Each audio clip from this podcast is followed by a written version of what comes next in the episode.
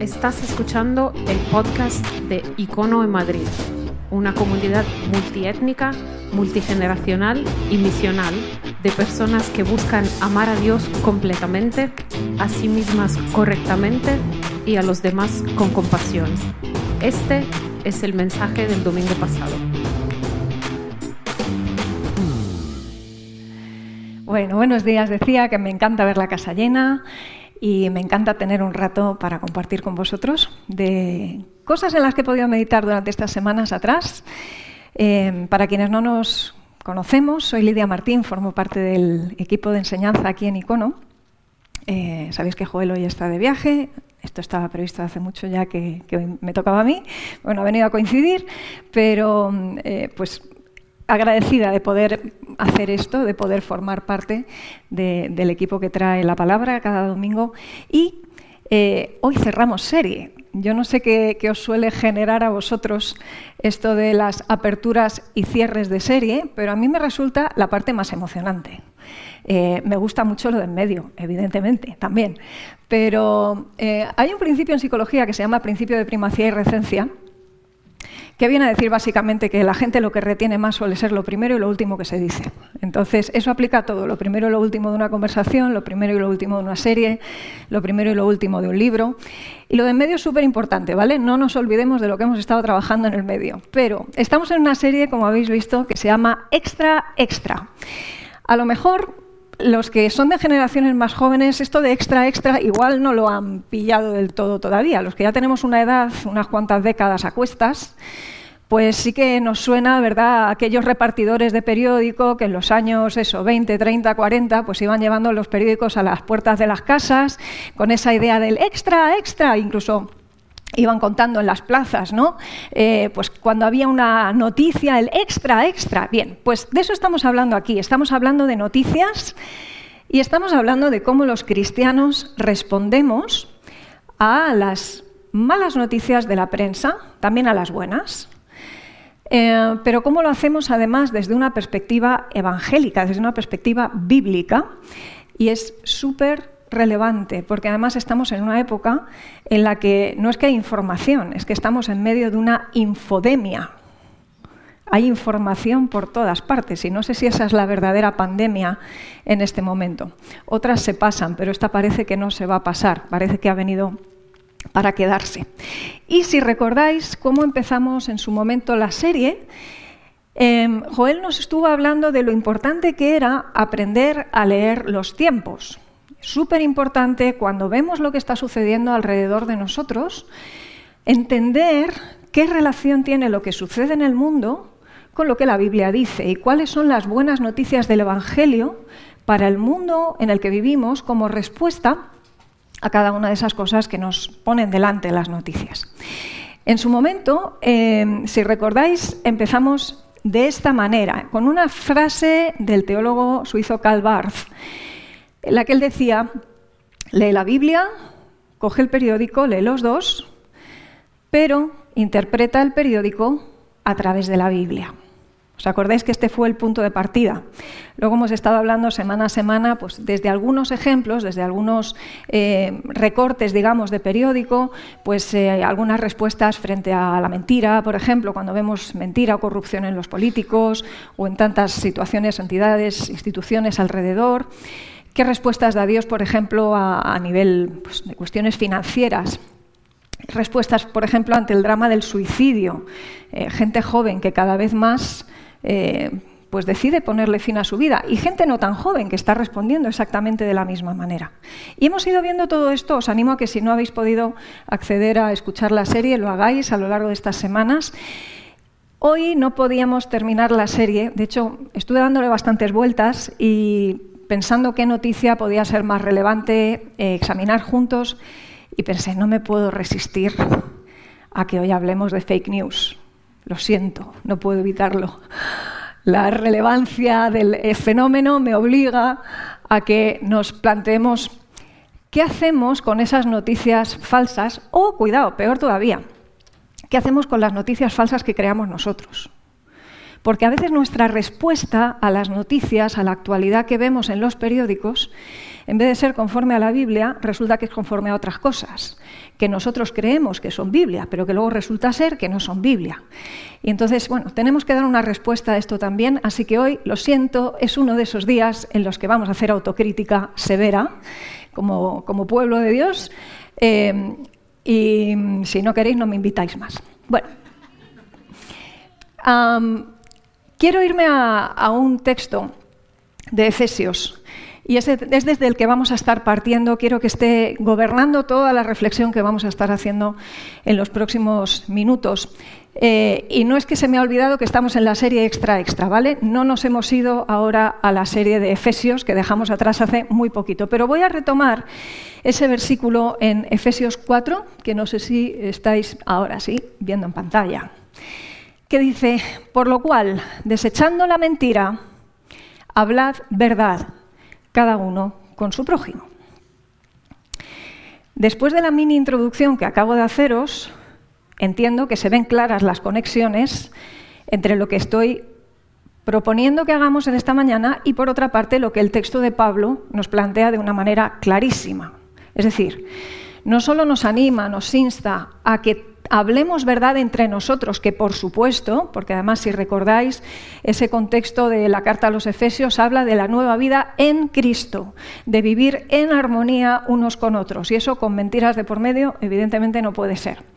Pero nuestro prójimo también es la persona de la calle, también es la persona que recibe esas buenas noticias del Evangelio a través de lo que podamos explicarles. No se nos puede olvidar que más allá de vivir entre nosotros muy cómodos y muy felices como pueblo muy feliz que somos, se trata de ser embajadores de Cristo en el mundo en el que vivimos. Y esto obliga a ser muy rigurosos, y voy a remarcar mucho esa palabra porque es buena parte de la clave de lo que vamos a estar haciendo hoy, tenemos que ser muy rigurosos con lo que decimos, con cómo interpretamos las cosas, porque perdóname el lenguaje coloquial, pero es que se nos ocurren unas brillanteces a los cristianos a la hora de interpretar los sucesos alrededor. Y desde luego no será porque no tengamos la palabra, la tenemos. Y tenemos al Espíritu. Por cierto, eh, hoy celebramos Domingo de Pentecostés. De ahí que la app de la Biblia propusiera ese versículo. Pero claro, el que hayamos recibido el Espíritu y que tengamos una nueva naturaleza, incluso la mente de Cristo, se nos dice, eso no significa que por osmosis de repente se nos contagia todo, ya no necesitamos estudiar la palabra, ya no necesitamos profundizar, ya no necesitamos saber qué es en concreto lo que la Biblia dice para poder dar respuestas a ciertas cosas, sino que vamos según el flow. ¿no? Entonces a veces me da el flow y suelto por esa boca lo que se nos ocurre y como suena religioso, como suena Biblia, pues ya parece que es Biblia. Y radicalmente no. Y lo, lo voy a intentar ir demostrando bíblicamente hablando, en la medida que vayamos avanzando en los próximos minutos. Así que, claro, por lo que hablaba Calvarz, por supuesto es un error. Primero, no leer el periódico. Quien dice periódico dice escuchar las noticias, saber qué está pasando hoy, ¿vale? No vivimos en una burbuja, no somos del mundo, pero vivimos en el mundo, así que deberíamos saber qué se cuece en el mundo en el que vivimos. Pero el otro error es que creyendo tener la Biblia en la mano y creyendo que por tenerla lo que voy a decir es Biblia, en vez de interpretar la realidad a través de la palabra, lo que haga sea interpretarla, bueno, pues de aquella manera, sui generis, ¿vale? esos dos polos que hemos hablado, no me atrevo a decir cuál de los dos es más problemático, pero casi casi Sospecho por algunas palabras de Jesús en el Evangelio, cuando recuerda, pobres de nosotros, pobres de vosotros, eh, los que seáis tropiezo a estos pequeños, porque a estos, pues más les valdría, a los que son tropiezo, atarse una rueda de molino al cuello y lanzarse al fondo del mar. ¿no? Una persona que no lee el periódico o que no tiene la palabra para interpretar lo que sucede a la luz de los tiempos, pues hombre, ya es una pena. Pero ojo, cuando nosotros teniendo la palabra examinamos y analizamos la realidad de la que nos hablan los periódicos a nuestra manera, la responsabilidad que tenemos no es la misma. Es muy superior, muy superior. Y me temo que por la mala gestión informativa que hacemos muchas veces de todos esos elementos que recibimos a través de las noticias, lo que estamos siendo, más que embajadores del Evangelio, es portadores de noticias que aunque apuntan campanas algunas cosas que son ciertas, realmente lo que traen es una tergiversación del Evangelio y lo que hacen, lógico y normal, no es el efecto del Evangelio, sino hacer que la gente salga disparada en dirección contraria, con toda la razón, porque yo también lo haría. Ya os he dicho que iba a ser crítica, todavía estáis a tiempo de echarme. Entonces, pongo algunos ejemplos, ¿vale? espero que nadie se sienta ofendido por nada de lo que voy a decir, pero algunas de las noticias que han eh, marcado de manera espectacular los últimos años, hablo de décadas incluso, vosotros y yo, y no me voy a poner a reproducirlas porque no tiene ningún sentido, no es de lo que quiero llenar estos minutos, pero se os van a venir a la mente igual que a mí. Cuando veáis algunas fotografías que representan algunas imágenes eh, y noticias emblemáticas que hemos vivido en los últimos años, se os van a venir a la mente brillanteces de esas que os digo que seguro que vosotros habéis oído igual que yo por boca de cristianos muy bien intencionados pero muy desafortunados. Por ejemplo, primera imagen. ¿Os acordáis? Esta imagen es mucho más grande que yo, perdonadme, me voy a ubicar. ¿Os acordáis en su momento con el 11S? Eh, luego pasó con el 11M aquí en Madrid. Y bueno, pues cada vez que hay una cosa de estas, siempre sale eh, el que parece saberlo todo. Y entonces ya te hace una super, eh, un super análisis de esto es un juicio divino, porque, bueno, ya todas estas cosas, ¿no? Cuando en realidad, a lo mejor digo yo, no sé, por prudencia, nos tocaría decir, pues no sabemos cuáles son las intenciones que el Señor tiene permitiendo esto. Nos tenemos que poner como locos a averiguar acerca de su carácter para recordarnos que Él está al control, para recordarnos quién es Él, cuál es su forma de ser, de qué manera trata con el ser humano. Pero cuando somos tan, perdonadme, atrevidos para decir cosas bárbaras, ¿eh? Y rayo que el Señor no tira, lo tiramos nosotros. Aquí no quedaría títere con cabeza si fuera por nuestra teología muchas veces. Se nos olvida por mucho, eh, por cierto, la parte de la compasión, la parte de cómo vería Jesús no solo a las víctimas, sino también a quienes conducían los aviones. Aquí hay muchas cosas ¿eh? de por medio. Y todo eso se nos olvida. No terminamos de hacer un análisis muy profundo de ciertas cosas.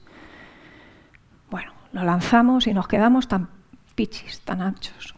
Otra. No hay ni una vez que no haya una catástrofe natural en que no salga algún que otro iluminado. Ojo, no para recordarnos que estamos en los últimos tiempos, que eso es verdad. Y hay que recordárnoslo. Eh, de eso, por cierto, voy a hablar en el mes de agosto, ya os lo adelanto. El Señor viene y el Señor viene pronto. Pero una cosa es decir, el Señor viene y el Señor viene pronto, que eso lo sabemos porque lo ha expresado Él y no voy a entrar en ese tema hoy, ni qué significa el pronto, ni... pero que estamos en los últimos tiempos, no se le escapa a nadie, digo yo, porque los últimos tiempos vienen desde que el Señor asciende a los cielos hasta su segunda venida. Así que dure lo que dure y los miles de años que dure, Estamos en los últimos tiempos, no hay sorpresa en eso. Pero, ¿qué pasa cada vez que pasa una cosa de estas? Pasó con el tsunami en, la zona oriental en su momento y todas estas cosas que pasan constantemente, y huracanes y terremotos, que sí, que es verdad, que claro que son señales de los últimos tiempos. Pero hay otras también. Y por alguna razón, perdóname la expresión, nos flipamos con algunas cosas y la gente empieza a poner fechas. O sea, ni el Hijo del Hombre sabe cuándo será ese momento. Será como ladrón en la noche y avanzadita y sin que nadie lo, le pille prevenido. Pero eso sí, ahí estamos algunos grupos evangélicos, eh, entre los cuales espero que no nos contemos, haciendo disquisiciones, llenando la despensa, saliendo corriendo a por papel higiénico como en la pandemia. Nos hemos vuelto locos. Se nos ha ido la pelota, perdonadme. ¿en, qué, ¿En qué parte de un evangelio en el que Dios lo gobierna todo, cabe ese nivel de pánico en el que algunos entran o entramos. Bueno, cosas que se me ven a la cabeza, ¿vale? Otra. Llega la pandemia Y vosotros como yo habréis leído y escuchado de hermanos a los que amamos en el Señor, no, esto es un, de nuevo, esto es un juicio contra los justos, esto no nos va a tocar a los creyentes porque los que somos del Señor. Pues yo no sé vosotros, pero aquí en Icono hemos perdido a algunas personas muy queridas para nosotros. Y no precisamente personas que conocíamos por su falta de espiritualidad, ni por. O sea, esa, esa, no sé, esa forma de razonar, sacada de no sabemos muy bien dónde, eh, ¿esto cómo va? Ahora llega el tema de las vacunas y ¿para qué queremos más? ¿No? Que voy a, voy a ser muy claro en esto. Me da igual lo que cada uno decida al respecto en conciencia delante del Señor. Es decir, yo no digo ni que esté bien lo uno ni que esté mal lo otro. El que se vacune, si lo hace delante del Señor, fantástico. El que no se vacuna, si lo hace delante del Señor, fantástico. De verdad que no tengo problema con eso. Con lo que tengo problema es con intentar ahora evitar el apocalipsis, como si se tratara de eso. Y empezar a ver ahí, estamos como entregados a veces a teorías conspiranoicas que rozan más, y lo digo como profesional de la salud mental, a la psicopatología mental, como ciertos terraplanismos que se han puesto de moda ahora, que yo no sé, o sea, entiendo que la ciencia no puede ser nuestro Dios, y entiendo que toda la Biblia es verdad, pero comprendemos que hay verdad fuera de la Biblia también. O sea, que la Biblia no me explica cómo funciona el páncreas y que si tengo un cáncer de páncreas me voy al médico, eso se entiende. Luego hay verdad fuera de la palabra, pero toda la palabra es verdad. Pero no lo vemos, parece ser. Y entonces caemos eh, pues en noticias, por ejemplo, como las que voy a pedir que podamos proyectar. Fijaros, bueno, no se ve entera, pero esto es eh, de la BBC. La BBC, qué vergüenza nos tendría que dar, teniendo que desmontar pues películas que nos hemos inventado, que si luego son verdad, perdonadme, no es en base a cosas que conozcamos ahora. Y la revelación del Señor está aquí, pero no es que, no sé, Jesús se nos ha presentado para decirnos que hay chips en las vacunas, o sea, perdonadme. Resulta que a raíz de todas estas cosas, porque oímos campanas, oímos ADN, oímos vacunas, oímos pandemia global, oímos no sé qué, de repente entramos en modo drama y, voy a pedir que avancéis un poquito más, conforme se va uno avanzando, avanzando, avanzando, eh, resulta que, lástima que la parte que quiero que veáis no se ve, no sé si se puede mover un poquito la fotografía, porque justo es el último párrafo el que quiero que veáis. Algunas de las noticias, de las afirmaciones falsas más compartidas, por supuesto, a través de las redes sociales, porque digo yo, si un periódico no se atrevería a publicar ciertas cosas, ¿por qué somos nosotros tan atrevidos? ¿Por qué lanzamos a veces en las redes sociales cosas que nos las hemos sacado de aquí detrás de la oreja, pero que no aparecen por ninguna parte? Algunos supuestos planes para colocar microchips en las personas mediante la inyección, el supuesto cambio en nuestro código genético, la seguridad general de las vacunas, por supuesto, puesta en, en todo tipo de dudas, que, insisto, cada cual puede pensar lo que quiera, pero seamos cautos, o sea, la palabra es prudencia, cuando nos dedicamos a colocarnos el megáfono de las redes sociales, que esto ya no es como el que salía a la plaza del pueblo y decía tres cosas, ahora ya te pones el megáfono de las redes sociales y todo el mundo tiene acceso a la verdad o a la brutalidad que estemos diciendo. Y desgraciadamente muchas de estas cosas, ¿quién las ha estado moviendo? Pues muchas veces, perdonadme, no han sido los gobiernos, no ha sido la prensa, no han sido los hospitales, bueno, es que hay intereses. Y me pregunto yo, ¿y el interés que nosotros tenemos o deberíamos tener por ser fieles a las escrituras y por hablar solo de lo que sabemos y dejar de lado lo que no sabemos para empezar a ser un poco serios, para desechar la mentira? Y si algo no lo sé y me lo invento, perdonadme, eso es mentira, como un camión, muy bien intencionada, pero es una mentira y sin embargo le estoy dando bola. Al final sabéis lo que pasa. Si, de lo que estamos, si a lo que estamos jugando, digamos, es a trasladar rumores, lo voy a poner en una foto porque una imagen vale más que mil palabras. Podemos pasar. Somos unos cotillas. Nos dedicamos a veces a la rumorología. Sí, porque he oído, he leído. Es que lo ha dicho Internet. ¿Os acordáis hace unos años, los que sois mayores? Otra vez, lo siento. los que sois mayores, ¿os acordáis cuando hace un tiempo la gente decía, es que lo han dicho en la tele? Ah, si lo ha dicho en la tele, entonces ya debe ser verdad. Pues ahora es que lo he, lo he leído en las redes sociales, es que lo dice Internet. ¿Y qué no dice Internet? Si Internet lo dice todo, del derecho, del revés, por pasiva, por activa, por perifrástica, da igual. ¿Y a cuál de las cosas que vemos y leemos y escuchamos más contradictoria con la anterior? Bueno, entonces, total, resumiendo, resulta que como creyentes pretendemos dar una respuesta a un mundo que no cree y resulta que más que traer luz, muchas veces lo que traemos es muchísima oscuridad y me atrevería a decir, como os explicaba antes, que casi peor, porque no solamente es oscuridad, es que es profunda confusión. Es que muchos dirán, si ser cristiano va de esto, yo paso. Y yo os digo de verdad, a mí ya porque me ha pillado dentro. Pero hay veces que lo que me apetecería es salir por la puerta de atrás y que no se enterara nadie. Porque hay cosas con las que no nos podemos solidarizar. Y nos da rabia. Y nos da tristeza.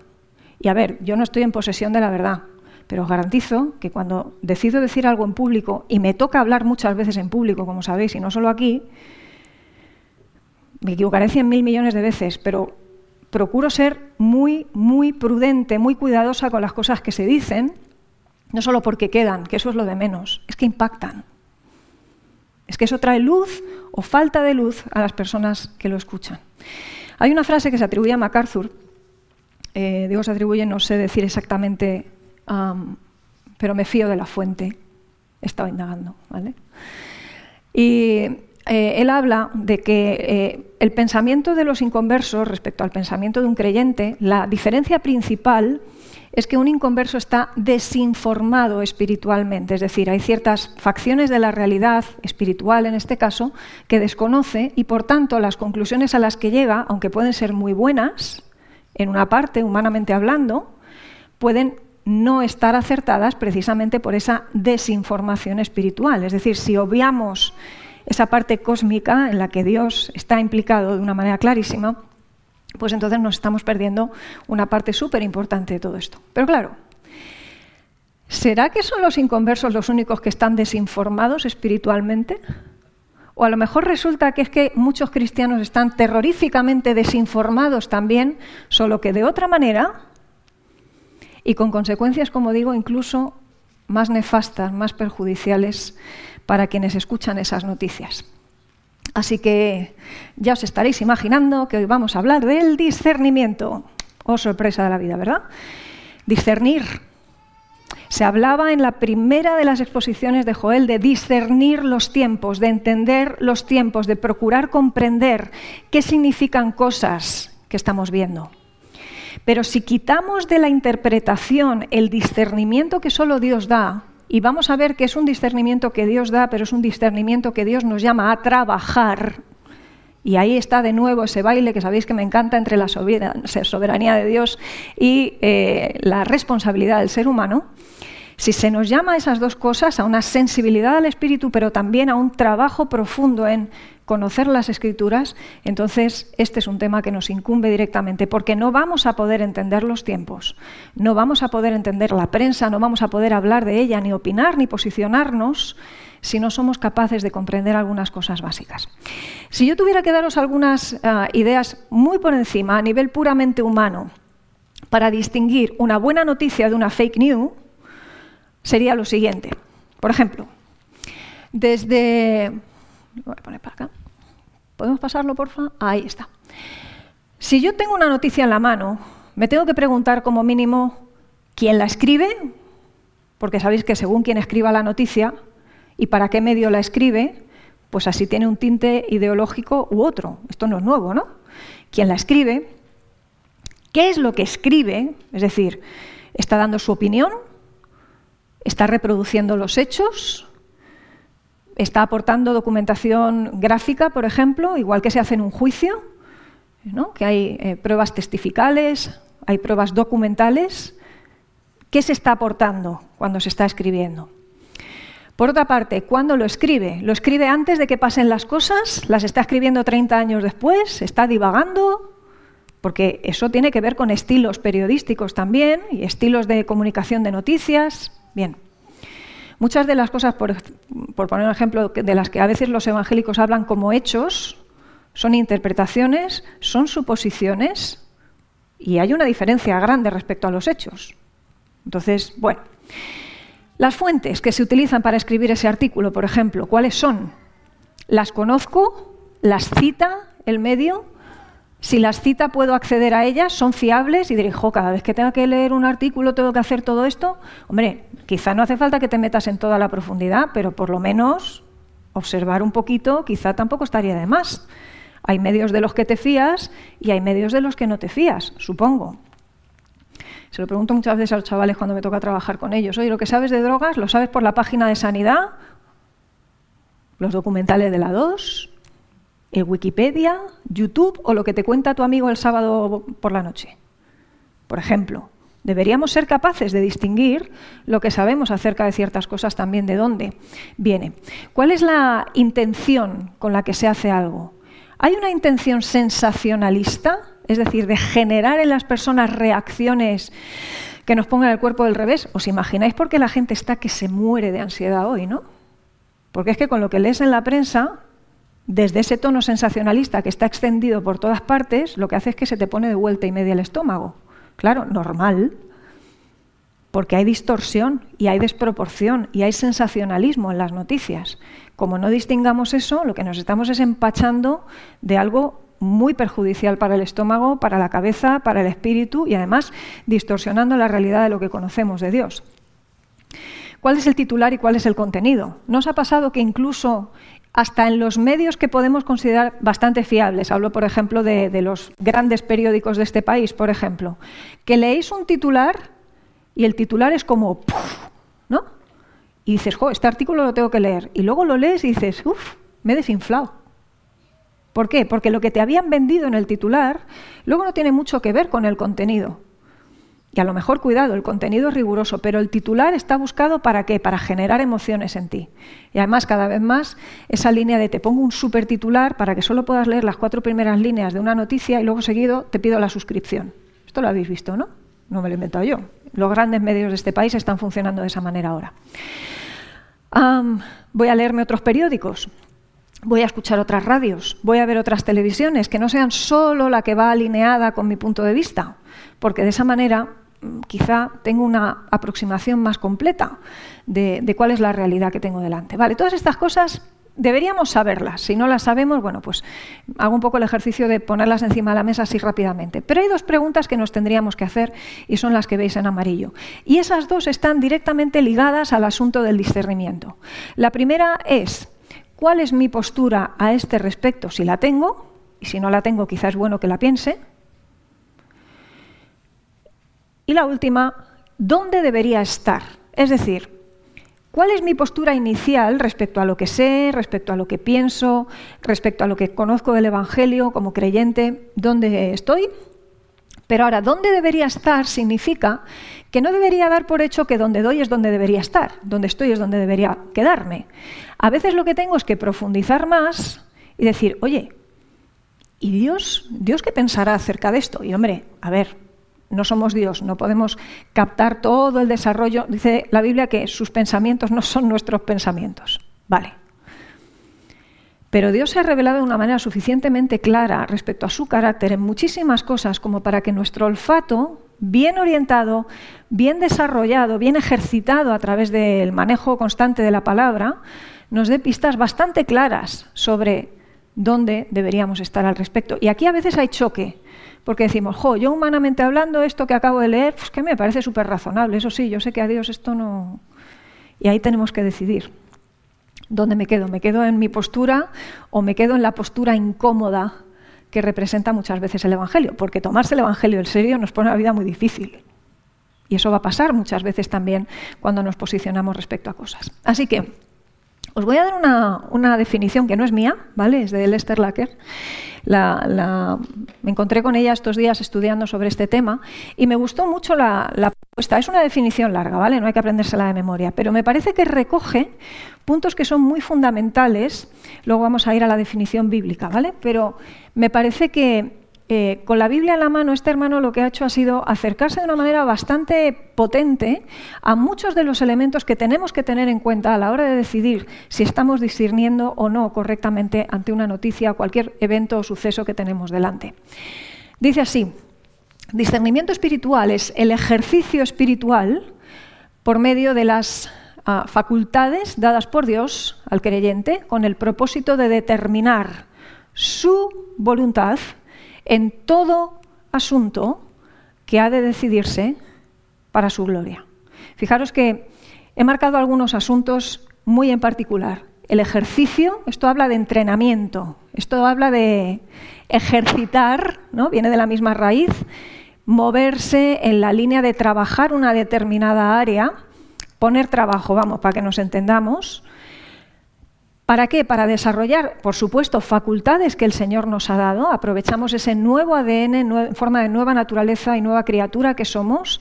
Aprovechamos esa nueva mente, esa nueva visión que nos, da el Espíritu, pero la ejercitamos para qué? Para poner nuestros sentidos en sintonía con su voz.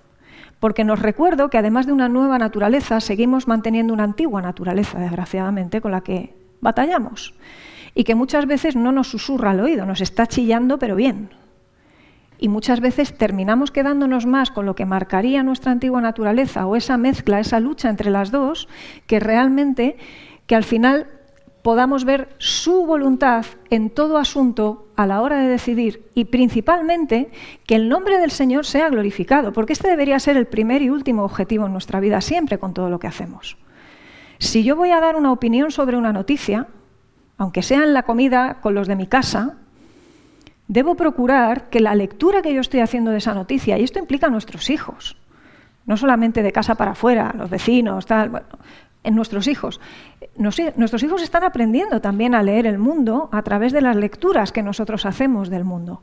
Le da la gloria a Dios en el sentido de que son verdad, reflejan la verdad de Dios somos capaces a veces de decir que de algunas cosas no tenemos ni idea. A mí lo decía hace un momento cuando presentaba la mesa del Señor.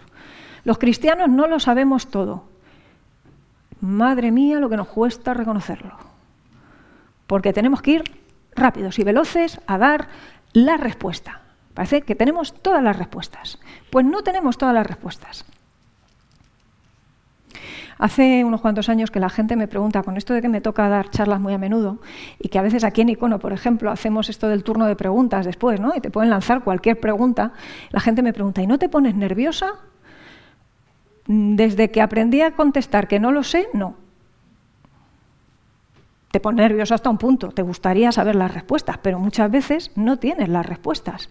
No sabéis lo que alivia poder decir, ¿sabes qué? Pues no tengo ni idea dame 24 horas y si puedo localizar algo te digo, pero tampoco le pongas mucha fe al asunto. A lo mejor te tengo que decir lo mismo, que no sé. Nos cuesta mucho reconocer que no sabemos ciertas cosas. Ahora, nos vamos a la definición bíblica. Nos vamos a Hebreos. Voy a leeros unos versículos antes de ese texto que tenéis ahí en Hebreos. Lo vimos no hace tanto también en otra serie. Estoy leyendo en Hebreos capítulo 5, voy a leer desde el 11, ¿vale? Aunque ahí eh, tenéis puesto el 14. Acerca de esto tenemos mucho que decir, esto lo escribe el autor de los Hebreos a, a la comunidad, dice, tenemos mucho que decir y difícil de explicar. ¿Por qué? ¿Por cuánto? Os habéis hecho tardos para oír, porque debiendo ser ya maestros, después de tanto tiempo tenéis necesidad de que se os vuelva a enseñar cuáles son los primeros rudimentos de las palabras de Dios. Y habéis llegado a ser tales que tenéis necesidad de leche y no de alimento sólido. Todo aquel que participa de la leche es inexperto en la palabra de justicia porque es niño, pero el alimento sólido es, y ahí estamos en el versículo que tenéis en pantalla, para los que han alcanzado madurez, para los que por el uso tienen los sentidos ejercitados en el discernimiento del bien y del mal. Nos recordamos que este autor a los hebreos está escribiendo a una comunidad cristiana, no está escribiendo a inconversos. Eso significa que entre los creyentes hay gente madura y hay gente inmadura.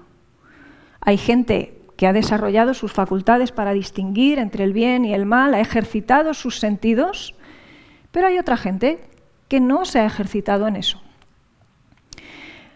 Hay un refrán español que dice que la ignorancia es muy atrevida. Bueno, también desde el exceso de inteligencia se puede ser muy atrevido. Aquí no vamos a hacer diferenciación, probablemente nos equivocaríamos, unos por unas razones, otras por otros. Pero creo que todos en ese sentido nos tenemos que meter aquí, porque esta Biblia ha sido escrita para nosotros, al margen de que el autor escribiera para creyentes concretos en aquella época, esta Biblia nos llega a nosotros hoy y nos habla directos al corazón cuando nos dice, ojo, porque a lo mejor no estáis en el punto de madurez, no estáis discerniendo claramente lo bueno de lo malo, lo oscuro de lo claro, lo correcto de lo incorrecto, lo verdadero de lo falso. Y aquí cuando hablamos de información y desinformación, ¿cuál es el reto? Separar la verdad de la mentira. Principio bíblico fundamental, examinadlo todo y retened lo bueno. Si entre sacaréis lo precioso de lo vil, seréis como mi boca, nos dice en el Antiguo Testamento. No hay contradicción en términos. El Antiguo y el Nuevo nos dicen lo mismo, nos apuntan al mismo lugar. Nos recuerdan entonces que esto se alcanza por el uso, el ejercicio, el entrenamiento y claro, ahí está la dificultad, oh, amigos míos, claro, es que tenemos que ponernos delante de la palabra y no solo los que predican, todo creyente tiene la responsabilidad de saber qué piensa Dios acerca de los temas que manejamos cada día. Y voy a hacer un KitKat. Creo que esto lo he comentado alguna vez. A mí me da cierta rabia cuando muchas veces se utiliza, mm, yo voy a hablar como profesional, ¿vale? Se nos usa a veces a los profesionales cristianos para decir en los púlpitos lo que a algunos no les apetece estudiar. Porque claro, está muy bien contratar a alguien, entre comillas, que te venga, te cuente, tú te ahorras el leer y el profundizar y el abrir unos cuantos libros a la vez y volverte loco intentando entresacar. Y eso sí, eh, ya me llevo una respuesta masticada a casa, es decir, cristianismo de consumo pero no un cristianismo de, oye, ¿qué dice Dios acerca de todos los temas que son de envergadura hoy y que nos están retando y desafiando? Y entonces se escuchan campanas de un montón de cosas de las que la gente muchas veces no se ha sentado delante de la Biblia a averiguar qué es lo que está pasando ahí. ¿Qué dice Dios al respecto? Porque además, si no nos ponemos delante de las escrituras, como mucho podremos decir, bueno, Joel Maceiras dice, Lidia Martín dice, José de Segovia dice, Pablo Martínez dice, yo os recomendaría que todo lo que digamos aquí y fuera lo pongáis a prueba. Deberíamos ponerlo a prueba. No deberíamos cómodamente simplemente consumir todo lo que se dice desde aquí y nos vamos tan campantes a casa que ya tenemos las respuestas. Hay que profundizarlo. Entonces, para poder desarrollarnos en esto está el ejercicio difícil de trabajar ese asunto y está además la realidad de que no es sencillo muchas veces separar y que si no sé, entonces me toca decirlo, me toca reconocerlo, porque hablar de las buenas noticias del Evangelio a través de las noticias que leemos en el periódico no puede suceder si lo que hablamos no es verdad, la verdad y toda la verdad. Así que os lo planteo de la siguiente manera. Opinar sobre la prensa o sobre cualquier otra cosa significa proclamar las buenas noticias de Dios, no las nuestras, no las que nos parecen. Y eso no significa que tengamos que ir a bibliazo. ¿No? Sí, porque en Efesios 5:14 lo que dice es que no. Se puede hablar desde la naturalidad y estar mencionando, yo os he mencionado ahora un montón de principios bíblicos y no os he dicho necesariamente la cita, no es necesario. Eso sí, si alguien la requiere, por supuesto, se la damos. Y deberíamos saber en dónde viene eso, más que nada para confirmar que no nos lo hemos inventado. Ahí están las citas, para eso están las fuentes, para eso tenemos una revelación por escrito. Fijaros que a quienes Jesús se dirigía en aquel momento criticándoles que miraban al cielo y miraban las nubes y eran capaces de saber si venía tormenta o no, pero no eran capaces de leer los tiempos, tenían una parte de las escrituras. Y Jesús les critica aquello porque con lo que conocían de las escrituras ya había ciertas cosas que deberían saber, por ejemplo, la llegada del Mesías y en qué términos se produciría. No lo supieron ver. Nosotros a día de hoy tenemos muchísima más revelación de la que tenían ellos, ¿eh? pero seguimos sin saber verlo. El Señor nos complete el discernimiento, sin duda. Es algo en lo que cuando Pablo habla a Timoteo, efectivamente tienen ese diálogo, ¿no? Que el Señor te dé entendimiento. Porque para Timoteo tampoco era fácil, como tampoco lo había sido para Pablo. Antes de Pablo ponerse a predicar y escribir cartas, se había tirado de la friolera de 14 a 15 años preparándose en la sombra en la sombra, en petit comité, con gente cercana que le pudiera enseñar en esos primeros pasos de la fe. Eso sí, cuando salió, salió con todo. Pero siempre agarrado al maestro, siempre agarrado a, bueno, Señor, ¿cómo quieres tú que yo vea las cosas? Sensible también a esto. vamos a empezar entonces identificando algunas cosas que no son discernimiento para irnos aproximando a simplemente dos o tres ideas con las que quiero cerrar. Hay un versículo que a mí me parece muy clarificador sobre esto, que lo tenemos en Deuteronomio y que me gustaría que pudiéramos ver en un momento, pero fijaros que habla principalmente de dos asuntos que tenemos que tener súper claras, súper claros en este caso. Uno, que hay cosas que forman parte del secreto de Dios. Y esas no nos ha sido dada, dado conocerlas. No lo sabemos. Por ejemplo, ¿Sabemos por qué murió Cristo? En un sentido sí, sabemos que Cristo ha venido al mundo para salvar a los pecadores, bien, y que el mundo sea salvo por él, bien. Pero, por ejemplo, ¿por qué Dios escoge ese plan y no otro? ¿Sabemos la realidad completa y última de por qué murió Cristo? En realidad lo sabremos el día que el Señor nos lo cuente, si tiene a bien contárnoslo en su presencia. Pero no viene aquí todo el designio de toda la sabiduría, de toda la soberanía de Dios. ¿Y por qué ha creado el universo de esa manera y no de otra? ¿Y por qué tengo que vivir una determinada enfermedad? ¿Y por qué? Bueno, conocemos determinados principios que nos ayudan, que nos orientan, pero hay una parte importante a la que llamamos la voluntad soberana de Dios, a la cual no tenemos acceso porque forma parte del secreto de Dios.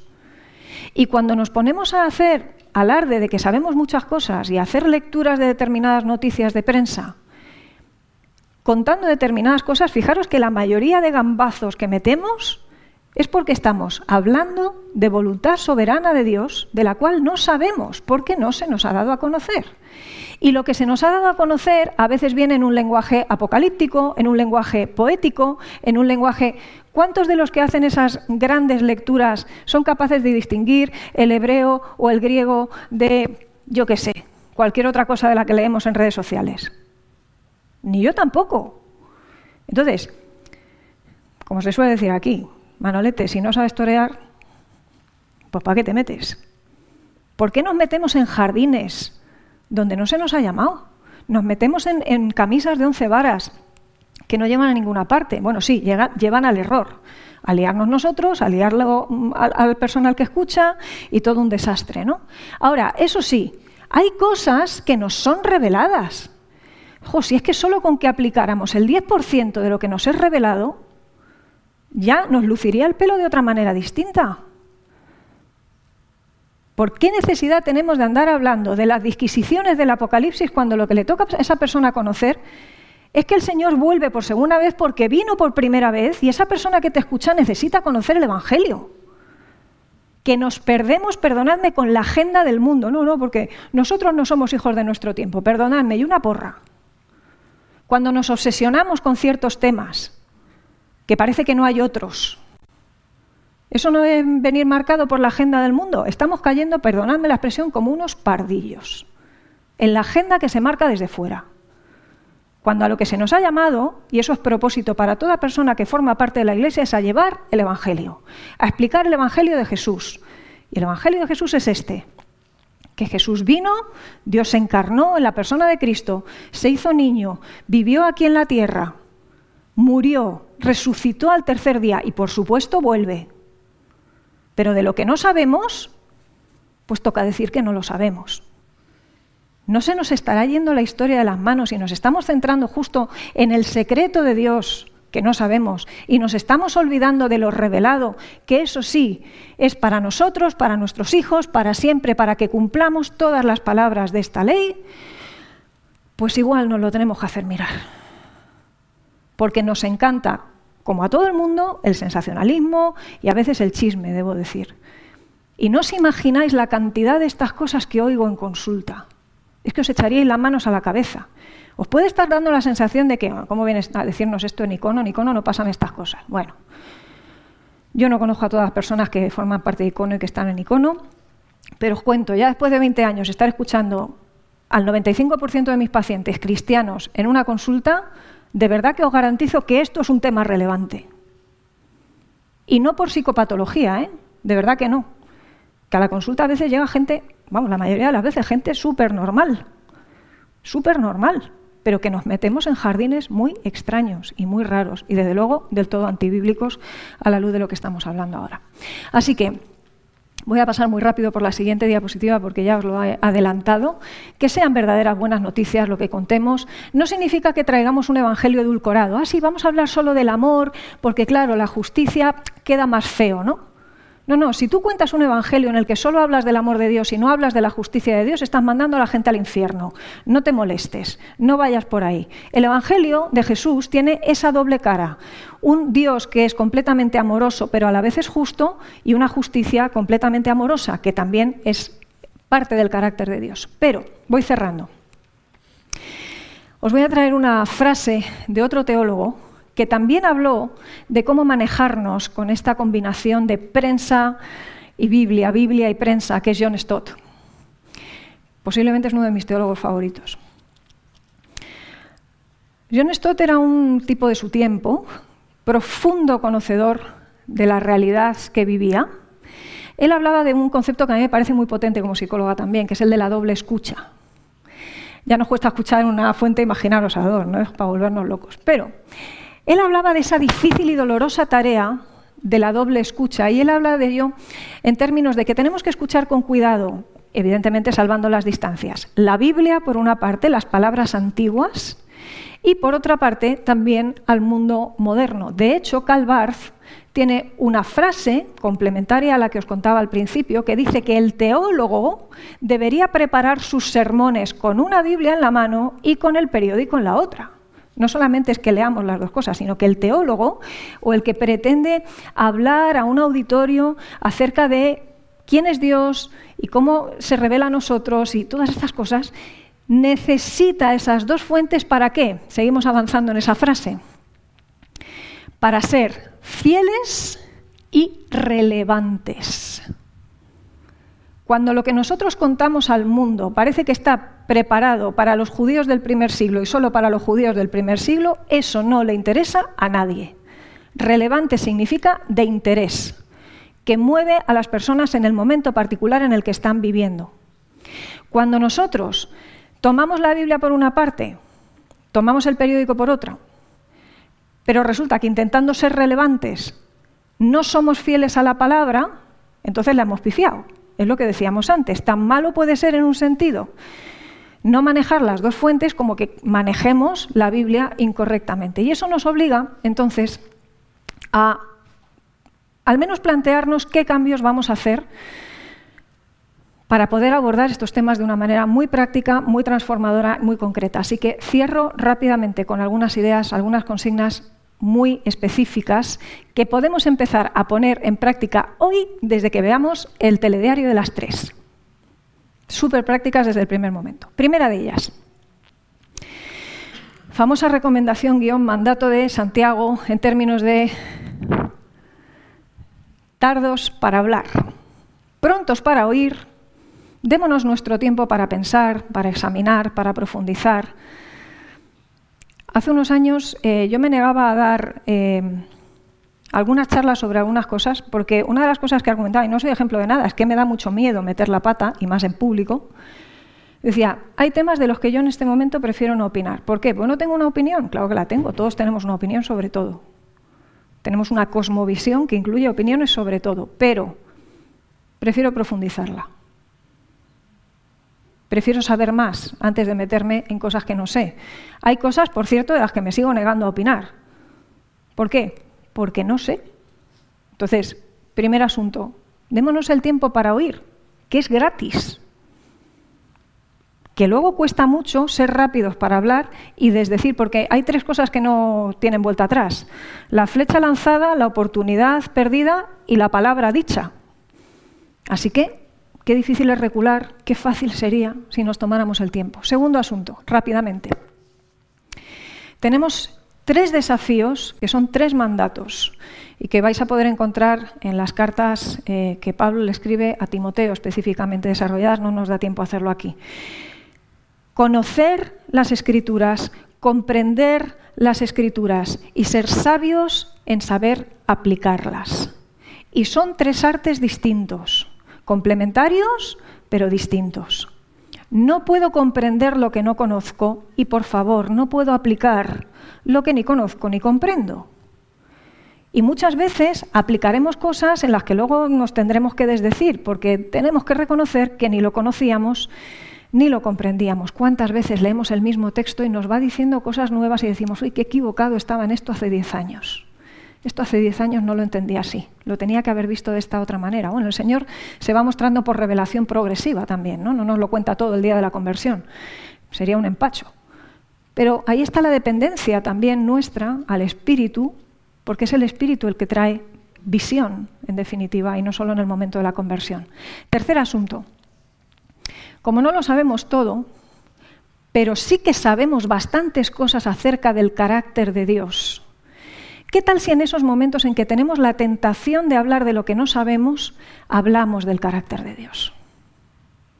Escuchaba una frase en estos días atrás, creo que se la escuché a Elder Favarín, que decía, cuando no vemos las manos de Dios, nos fiamos de su carácter.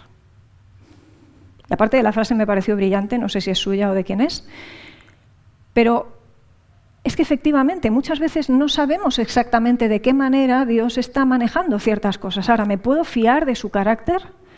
Me puedo fiar de un texto como Jeremías 29:11 que dice, yo sé los planes que tengo acerca de ti, dice el Señor, planes de bien y no de mal, para darte un futuro y una esperanza.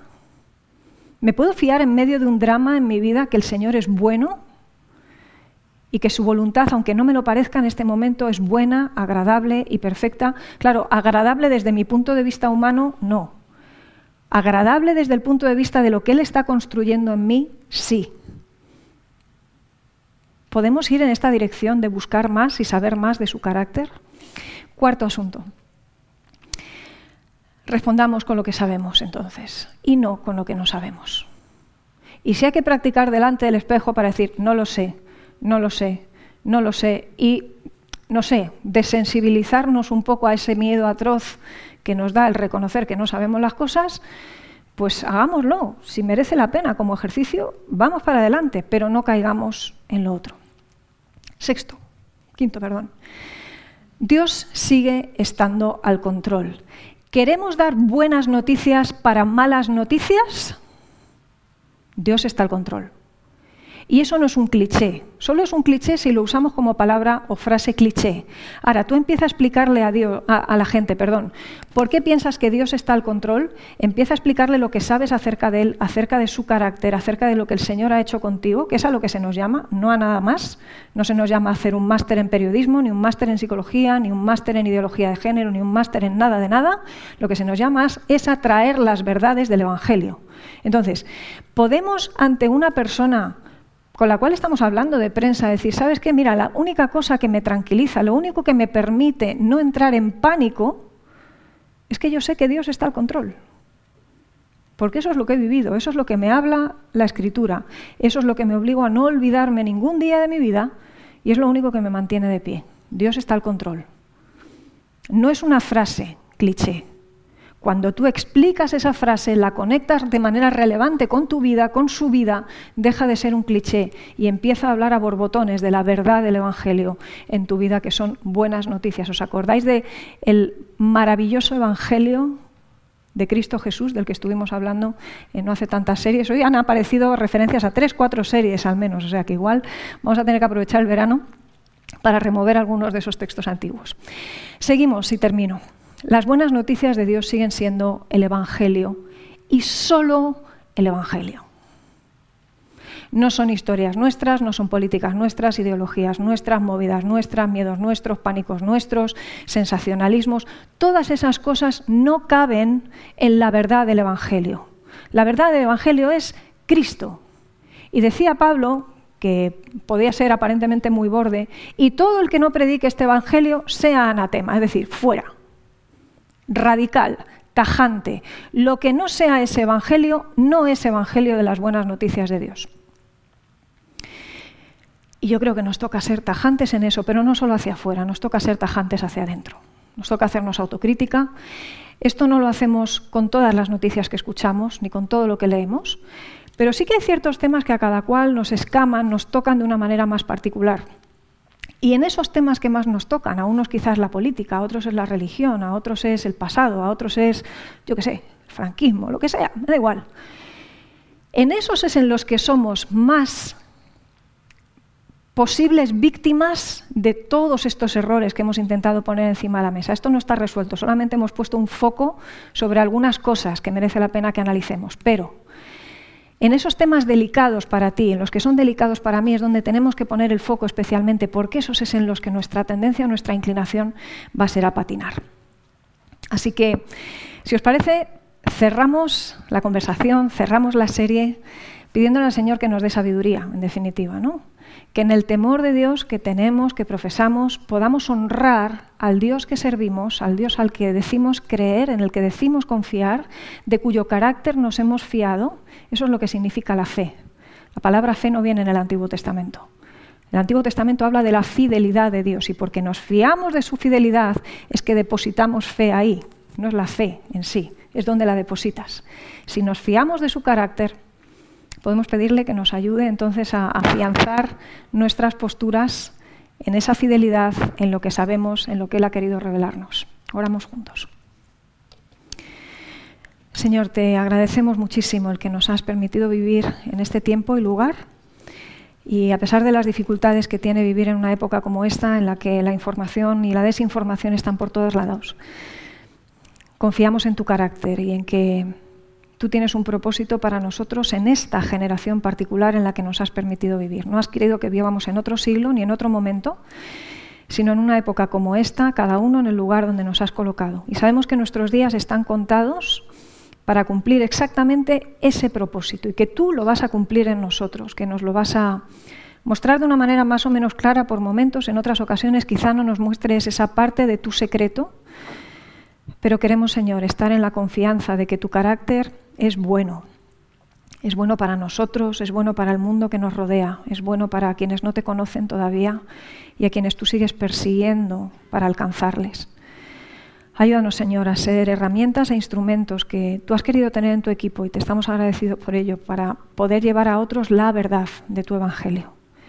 Ayúdanos, Señor, a no distorsionarlo, a no errar en la manera en la que contamos a los demás de la bondad de ti Ayúdanos, Señor, a despertar cada mañana en un trabajo mayor de discernimiento respecto a tus cosas, tu voluntad, que podamos entender más de ti cada día. Y pongas en nosotros, Señor, el querer y el hacer por tu buena voluntad, también para acercarnos al texto bíblico con responsabilidad, con claridad. Somos tan privilegiados, Señor, hoy por poder manejar tantas versiones, tantas traducciones tantos comentarios, tantas buenas páginas, Señor. No todo es malo y queremos, Señor, discernir lo que tú tienes para nosotros para poder compartirlo correctamente también con otros. Danos de tu paz, danos, Señor, de tu amor una y otra vez como has hecho hasta aquí y que podamos, Señor, transmitir ese amor a otros también. En el nombre de Jesús te lo pedimos. Amén. Gracias por escuchar estos recursos. Esperamos que te haya retado y motivado a vivir arriba, adentro y afuera. Recuerda que para conversar sobre estas ideas puedes participar en un icono grupo. Pásate por nuestra página web y encuentra más información. icono.online.